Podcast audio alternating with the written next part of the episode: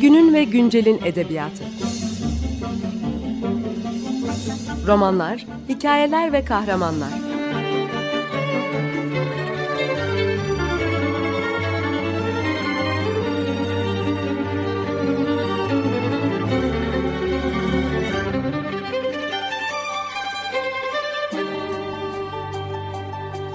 Hazırlayan ve sunan Seval Şahin.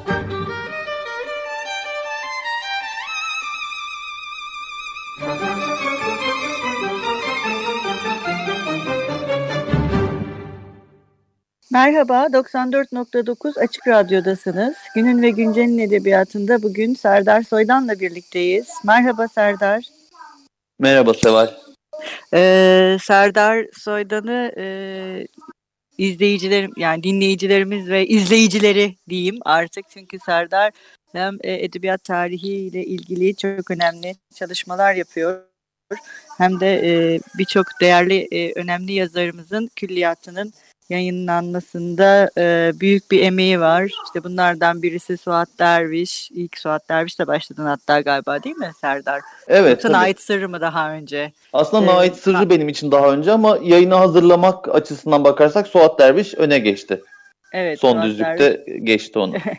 evet Suat Derviş, Nait Sırrı. Ayrıca biz Peyami Safa külliyatı içinde birlikte çalışıyoruz e, Serdar'la. O külliyatta da e, Peyami Safa'nın e, yeni daha doğrusu bilmediğimiz eserlerini e, literatüre kazandırmış oldu. Ama onun dışında ayrıca kendisi e, hem K24'te hem Sanat Kritik'te de e, sürekli olarak yazıyor. E, Serdar tabii birçok iş yapıyor e, ve bu yaptıklarından bir tanesi e, yeni yayınlandı, bir derleme yayınladı Serdar Ah Bu Sevda diye e, 1928'e e, kadar Türkçe'de yazılmış öteki cinsellik öyküleri. E, tabii bu bir e, seçki değil mi? E, evet. Sel yayınları tarafından yayınlandı. E, nereden aklına geldi Serdar e, bu böyle bir kitap yapmak? Ee, ve e, biraz öyle başlayalım. Sonra eserleri nasıl seçtin? Hangi eserler var burada? Tamam. Ondan bahsedelim istersen. Ee, şimdi önce kitabın hikayesi ve daha doğrusu benim araştırma hikayem.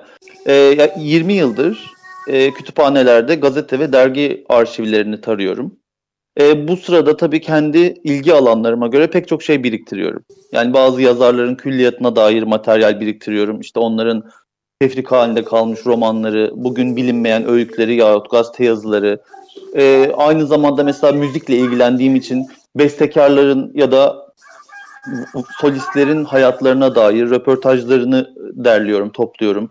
Plak ilanlarını topluyorum. Böylece TRT e, repertuarında yer almayan bazı parçaların kayıtlarına ulaşmış oluyorum.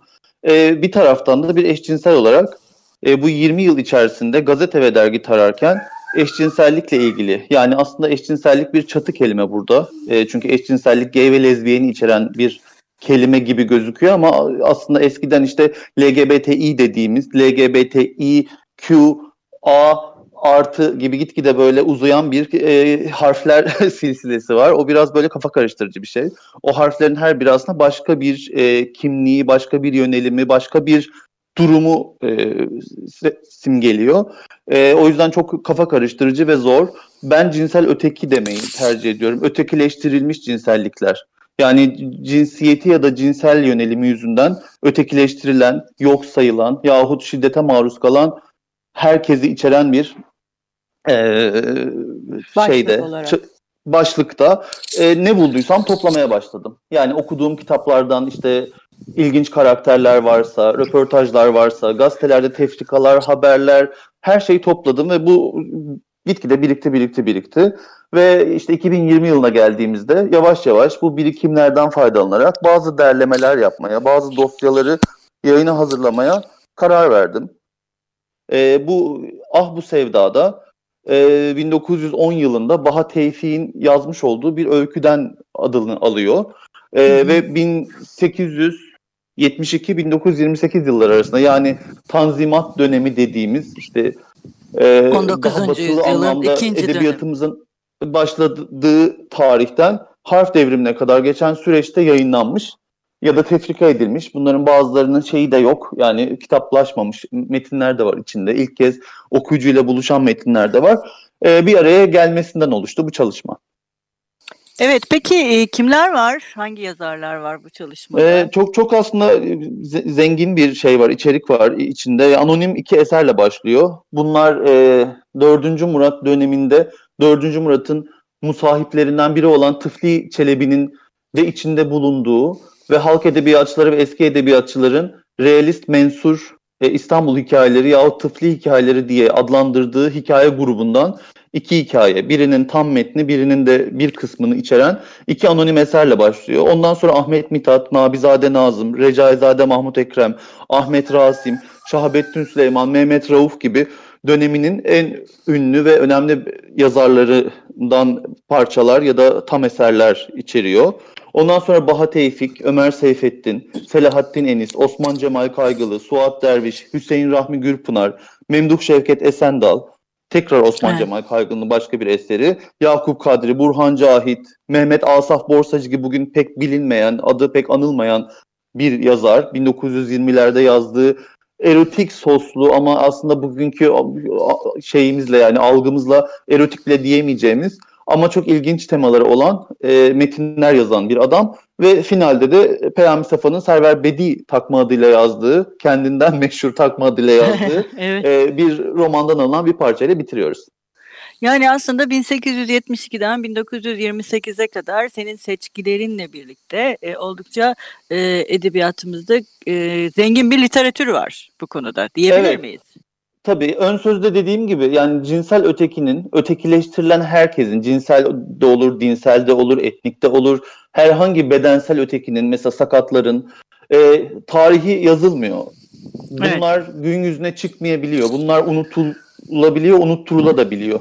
O yüzden e, bu literatürün ortaya çıkması da görüyoruz ki aslında bir sürü ana akım yazar e, evet. e, eserlerinde e, cinsel ötekine yer vermiş eşcinsel karakterler, trans karakterler var eserlerinde ki düşünün yani eşcinselin ya da transın aslında kelime olarak oturması, dile yerleşmesi pek çoğunun bu eserleri kaleme alışından sonra o yüzden bu karakterler için trans demek ne kadar doğrudur? Mesela Ahmet hmm, Mithat'ın Dürdane evet. Hanım'ındaki Ulviye Hanım Acem Ali Bey ikiliğini nasıl nitelendirmek gerekiyor? Ama yine böyle bir çatı kelime olan queer'le yani bir, bir, bir e, şey yapabiliriz, tanımlayabiliriz sanıyorum. E, mutlaka bunlarda queer bir e, şey var. Karakterler. Evet, ka- karakter var. Ve bu karakter biraz e, nasıl diyeyim? E, bu açıdan ele alınmayı hak eden karakterler bunlar. Belki bugünkü anlamıyla tam olarak bir trans erkektir denemez Acem Ali Bey'e. Ancak o zaman zaten trans erkeklik diye bir şey tanımlı değildi. Ki zaten 80'lerden sonra e, biraz postmodernizmle birlikte bu tanımların ve anlamların da sorunsal haline getirilmesi ve hani bu tanımlı kimliklerin üstümüze giydiğimiz ve içinde kendimizi güvende hissettiğimiz kimliklerin de alaşağı edildiğini gördük ve yaşadık. O yüzden de yani bu saatten sonra zaten 2020 yılına gelmişiz. Hani bir kimlik avcılığına çıkıp bu karakter trans mı, travesti mi yoksa gay mi, biseksüel mi demeye gerek yok. Bunlar hepsi yani queer çatısı altında değerlendirilebilecek karakterler. Yani bu e, queer karakterlerin işte edebiyattaki varlığı aslında kurguyu ve yapı dediğimiz şeyi de e, değiştiren e, bir e, unsura da sahipler. Fakat e, edebiyat ne diyelim araştırmalarında e, göz önünde bulundurulmamaları ya da tanımlanmamayı, görülmemeyi tercih etmeleri gibi e, bir durumun varlığından da hala bahsetmek mümkün mü sence? E, tabii ki mümkün. Yani özellikle son bir yıl içerisinde resmi ve gayri resmi pek çok açıklama e, eşcinsel, biseksüel, travesti ve transseksüel bireyleri ötekileştirici, dışlayıcı mahiyetteydi. Bu yüzden de bu konularda çalışmak, bu konular hakkında kalem oynatmak, bu konular hakkında araştırma yapmak, söz söylemek insanlara korkutucu geliyor olabilir. Bundan dolayı e, bu temada, bu konuda yapılan çalışmalar ne yazık ki çok kısıtlı. Evet ama e, son dönemlerde özellikle queer üzerine çalışmalar Türkçe'de oldukça arttı, çeviriler de arttı. Öyle değil mi? Bayağı özel sayılar var. Hani buna dair ciddi bir literatür de oluşmaya başladığını ben görüyorum aslında. Doğru Eskisi özellikle kes... mesela bu kitabı evet. da yayınlayan Sel yayınlarının müthiş bir çabası söz konusu. Ki biliyorsunuz geçmişte kovuşturmaya uğrayan bir yer ama yani yılmadan, yorulmadan pek çok hem LGBTİ kitaplı hem de queer e, düşün diye iki seri yaparak e, çok fazla eseri Türkçe'ye kazandırdılar. E, bu yani ama sadece Sel yayınlarının yaptığı çaba. bir şey ama bu sadece Sel yayınlarının yaptığı bir şey de değil. Evet onların böyle bir serisi vardı ama yani birçok e, yayın evi ve e, dergi özel sayıları e, hatta işte sanatın farklı konularındaki queer üzerine düşünme de e, Türkiye'de eskisine oranla oldukça arttı diye düşünüyorum ben. En azından Tabii benim doğru. öyle. Yani tek bir kurum ya da tek bir yer değil birçok hani bir farkındalık oluştu aslında buna dair. Evet doğru tabii ki oluştu. Evet. Ee, Serdar bir ara verelim istersen. Ee, şimdi ne çalalım ne istersin? Hmm, Vivaldi'nin iki mandolin için bir konçertosu var çok sevdiğim barok dönemden. Belki onu dinleyebiliriz hep birlikte. Evet dinleyelim. Merhaba tekrar 94.9 Açık Radyo'dasınız. Günün ve Güncel'in edebiyatında bugün Serdar Soydan'la birlikteyiz ve kendisinin Ah Bu Sevda adlı e, derlemesini e, konuşuyoruz.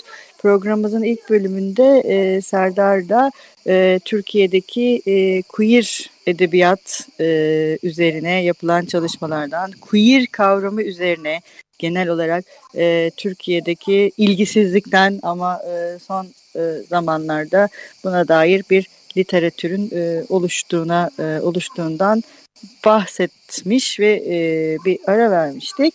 E, şimdi burada e, kitapla devam edeceğiz.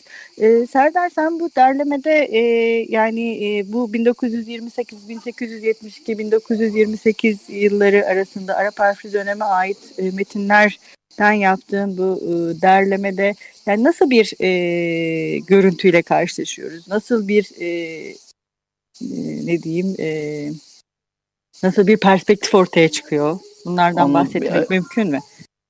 Tabii mümkün. Ee, bir kere çok renkli bir tablo karşısındayız. Ee, bir heterojen durum söz konusu. Yani yalnızca mesela gay karakterler, biseksüel karakterler yok. Transseksüel karakterler de var. Bugünkü algı ve tanımlamayla tanımlayabileceğimiz ve bunların bazıları da trans erkekler. Hani e, bugün bile daha az görünür olan trans erkekliğin bile e, Osmanlı'dan günümüze konu edildiğini görüyoruz. E, bunun Hı-hı. dışında Bilge Karasu'nun e, Haluk Aker'e yazdığı mektuplarda bahsettiği Nabizade Nazım'ın Yadigarlarım öyküsü hakkında bir saptaması var. Ve diyor Hı. ki Nabizade Nazım o zaman diyor biraz ürkek, biraz çekingen bir şekilde de olsa diyor bir erkeğin bir erkeğe hissedeceği bir e, romantik yakınlığı kaleme almış. Ama sonunda her şey tatlıya bağlanıyor diyor. Şimdi bu tatlıya bağlanma lafı yani finallerde karakterlerin heteroseksüelleşmesi ya da na translaşması bu ilk dönem metinlerinde yani Tanzimat sonrası metinlerinde özellikle kitaptaki mesela ilk dört metinde karşımıza çıkan bir şey. Yani mesela Dürdane Hanım romanından bahsedecek olursak e, Ahmet Nist Efendi'nin e, Ulviye Hanım Acemali Bey olur kılık değiştirerek ve bir süre sonra aslında Acemali Bey performansından mutlu olduğunu fark eder ve Acemali Bey olarak kendisini tanımlamaya başlar. Yani bir anlamda ikili bir hayat sürer. Bir tarafta bir kadın, bir tarafta bir tam böyle e, kabadayı bir erkek olarak iki performans sergiler roman boyunca bize ama finalde tüm bu ikilik yok edilir ve bir anda Ulviye Hanım evlendirilir. Bunun gibi Cevri Çelebi öyküsünde, Tayyarzade öyküsünde, Yadigarlarımda hatta kitabın son metni olan Havva ve Kızlarında karakterlerin heteroseksüelleştirildiği ve na translaştırıldığı yani bütün o cinsel ötekiliğin finalde yok edildiğini görüyoruz. Ama bu tabii ki böyle bir e, baştan sona yani met, ilk metin ve son metinden bahsettim kitaptaki ama tüm kitaptaki metinler bu minvalde değil. Yani örneğin işte bir zamban hikaye pardon bir zamban hikayesi Çıkmaz Sokak'ta Şahabettin Süleyman'ın e, bir konakta yaşayan iki tane elti var. Ve bu eltiler aslında aynı mahallede doğmuş büyümüş ve sevgili olmuş bir süre sonra iki kadın. Ve bunlar bir tanesi zorla evlendirilince yaşlı bir adamla o adamın abisiyle sevgilisini evlendirerek sevgilisini aynı eve getiriyor. Yani bir taraftan hani aileyi, o heteroseksüel kurguyu yeniden üreten metinler varken diğer taraftan bu heteroseksüel kurguyu, bu Osmanlı ailesini e, çok daha queerleştiren metinler de var. Mesela Memduh Şevket Esendal'ın e, Miras romanından bir parça aldım. Bu parçada e, biseksüel bir kadın ve adam var. Bunlar göstermelik bir evlilik yaparak ikisi de kendi eşcinsel hayatlarına devam ediyorlar. Yani bir karı kocalar görünürde ama kadının kız arkadaşı var, adamın erkek arkadaşı var. Yahut Burhan Cahit'in hizmetçi buhranında e, çalıştığı evdeki hem hanımla hem de beyle ilişki kuran bir hizmet hizmetçinin hikayesini görüyoruz. E, bu açıdan bakıldığında metinler hem e, karakter açısından hem de e, eşcinselliğin, transseksüelliğin kurgulanışı ve metnin içine yerleştirilişi açısından müthiş bir çeşitlilik e, arz ediyor. Evet mesela ben de şimdi e, sen konuşurken şeyleri düşündüm. Bu Recaizade Mahmut Ekrem'in yarım kalmış romanı biliyorsun Saime. E, o da yayınlandı e, yakınlarda.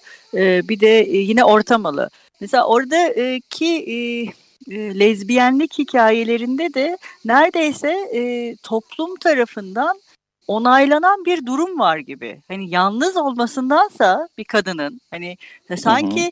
yalnız bir kadın e, ev evde kaldığında e, yani kendisi başka bir hani fahişelik yapabilir, başka bir şey yapamazmış gibi bir algı yerine e, başka bir kadınla ilişkiye girmesi e, daha evlaymış gibi mi gösteriliyor? Ya da ben mi öyle okudum o metinleri? e, aslında şöyle, şimdi Doğru, çok haklısın bu, bu söylediğinde. Ee, Şahabettin Süleyman Çıkmaz Sokağa yazdıktan sonra bir ahlak tartışması ortaya çıkıyor. İşte Yakup Kadri Karosmanoğlu'nun, Mehmet Rauf'un, Müfit Ratib'in ve Raif Necdet Kestel'in içinde olduğu bir büyük tartışma alevleniyor. Fuat Köprülü katılıyor bir yerden sonra. Ee, ve bu tartışmada e, edebiyat bize ahlaksızı yani tırnak içinde söylüyorum bu ahlaksız tabii çünkü kadın eşcinselinden bahsediyor diye ahlaksız olmakla suçlanıyor Şahabettin Süleyman ve bu yüzden de Vefa Lisesi'nde müdür yardımcısıyken işten atılıyor e, o dönemde ve ahlaksızı anlatabilir mi, edebiyat anlatamaz mı diye sorarken Şahabettin Süleyman kendisini savunmak için bu kadınlar kocalarını aldatacaklarına varsın eşcinsel olsunlar gibi bir Değil şey mi? söylüyor. Evet, Daha sonra yani. Hüseyin Rahmi Gürpınar birkaç yıl sonra e, Cadı romanı yayınlandıktan sonra bu sefer ikinci bir münakaşa başlıyor. Cadı romanın ne kadar avam olduğu, ne kadar işte halk romancısı olduğu, bir şey içerip içermediği, Hüseyin Rahmi'nin edebi kariyerinin inişte ya da çıkışta olduğu üzerine bir tartışma çıktığında Hüseyin Rahmi diyor ki e, çıkmaz sokak tartışmaları sırasında hep bu kadınların kocalarını aldatmamak için e, eşcinsel ilişkiye girdiği söylendi. Bu ne kadar sığ bir görüştür. Böyle bir şey söylenebilir mi? Yani bir kadın kocamı bari aldatmayayım diye gidip bir kadınla niye birlikte olsun? Yani bu kadın cinselliğini hem hiçe saymak yani çok modern bir şey söylüyor aslında Hüseyin Rahmi Gürpınar hem de vizyonsuz olmaya gerektir. Çünkü evli olmayan pek çok eşcinsel kadın da vardır. Evli olmayan pek çok eşcinsel erkek de vardır. Bunlar karılarını kocalarını aldatmamak için değil yalnızca istedikleri için böyle yaratıcılıkları için bu ilişkiyi yaşarlar diye e, şekavet edebiyede sanıyorum düzeltiyor. Evet. Yani dediğin şey var, algı var ama bu algıyla o zaman da yani 1913-14'te de e, şey yapan, e, kritik eden bu algıyı insanlarda çıkmış ne mutlu ki.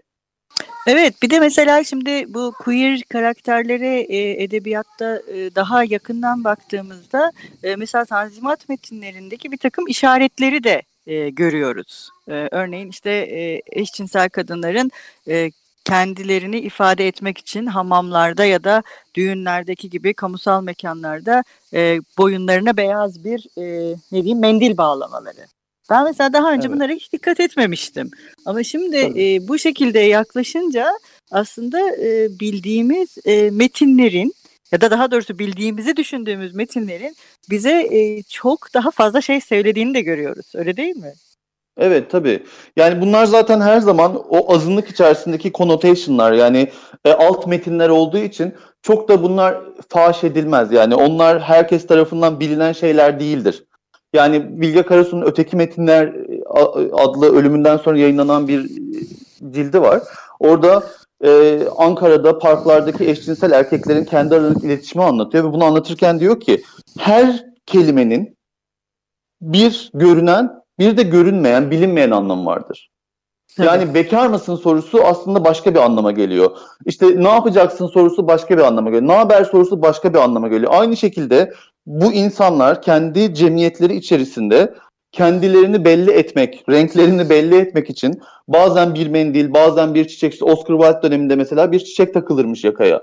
Türkiye'de Hı-hı. işte 1800'lerin sonu 1900'lerin başında zürefanın düşkünü beyaz giyer kış günü. Hı, yani beyaz, beyaz giymek yani. ya da beyaz boyun bağı takmak e, her zaman bir kadının eşcinsel olduğunu ortaya koyan bir şeymiş. Yani evet. bu tarz e, işaretleşmeler, bu tarz anlaşma biçimleri başkalarının anlayamayacağı şekilde her zaman ötekileştirilen, dışlanan azınlıklar arasında kullanıla gelmiş.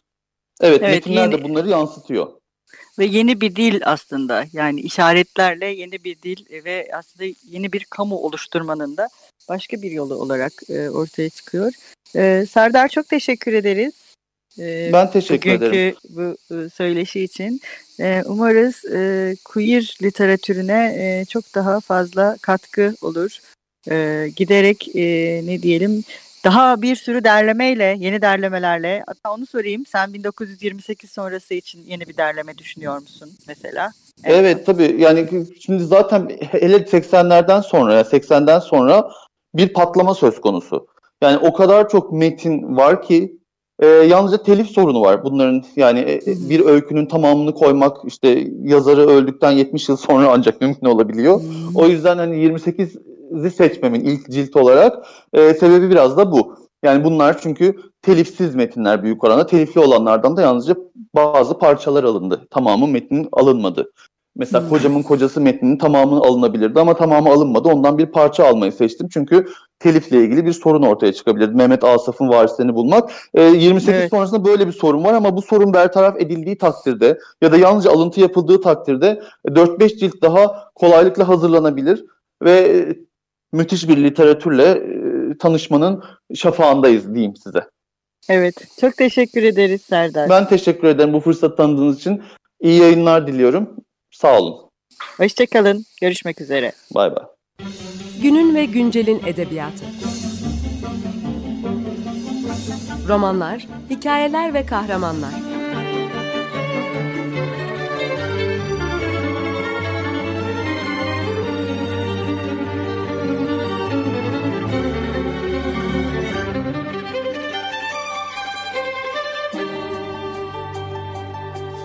Hazırlayan ve sunan Seval Şahin.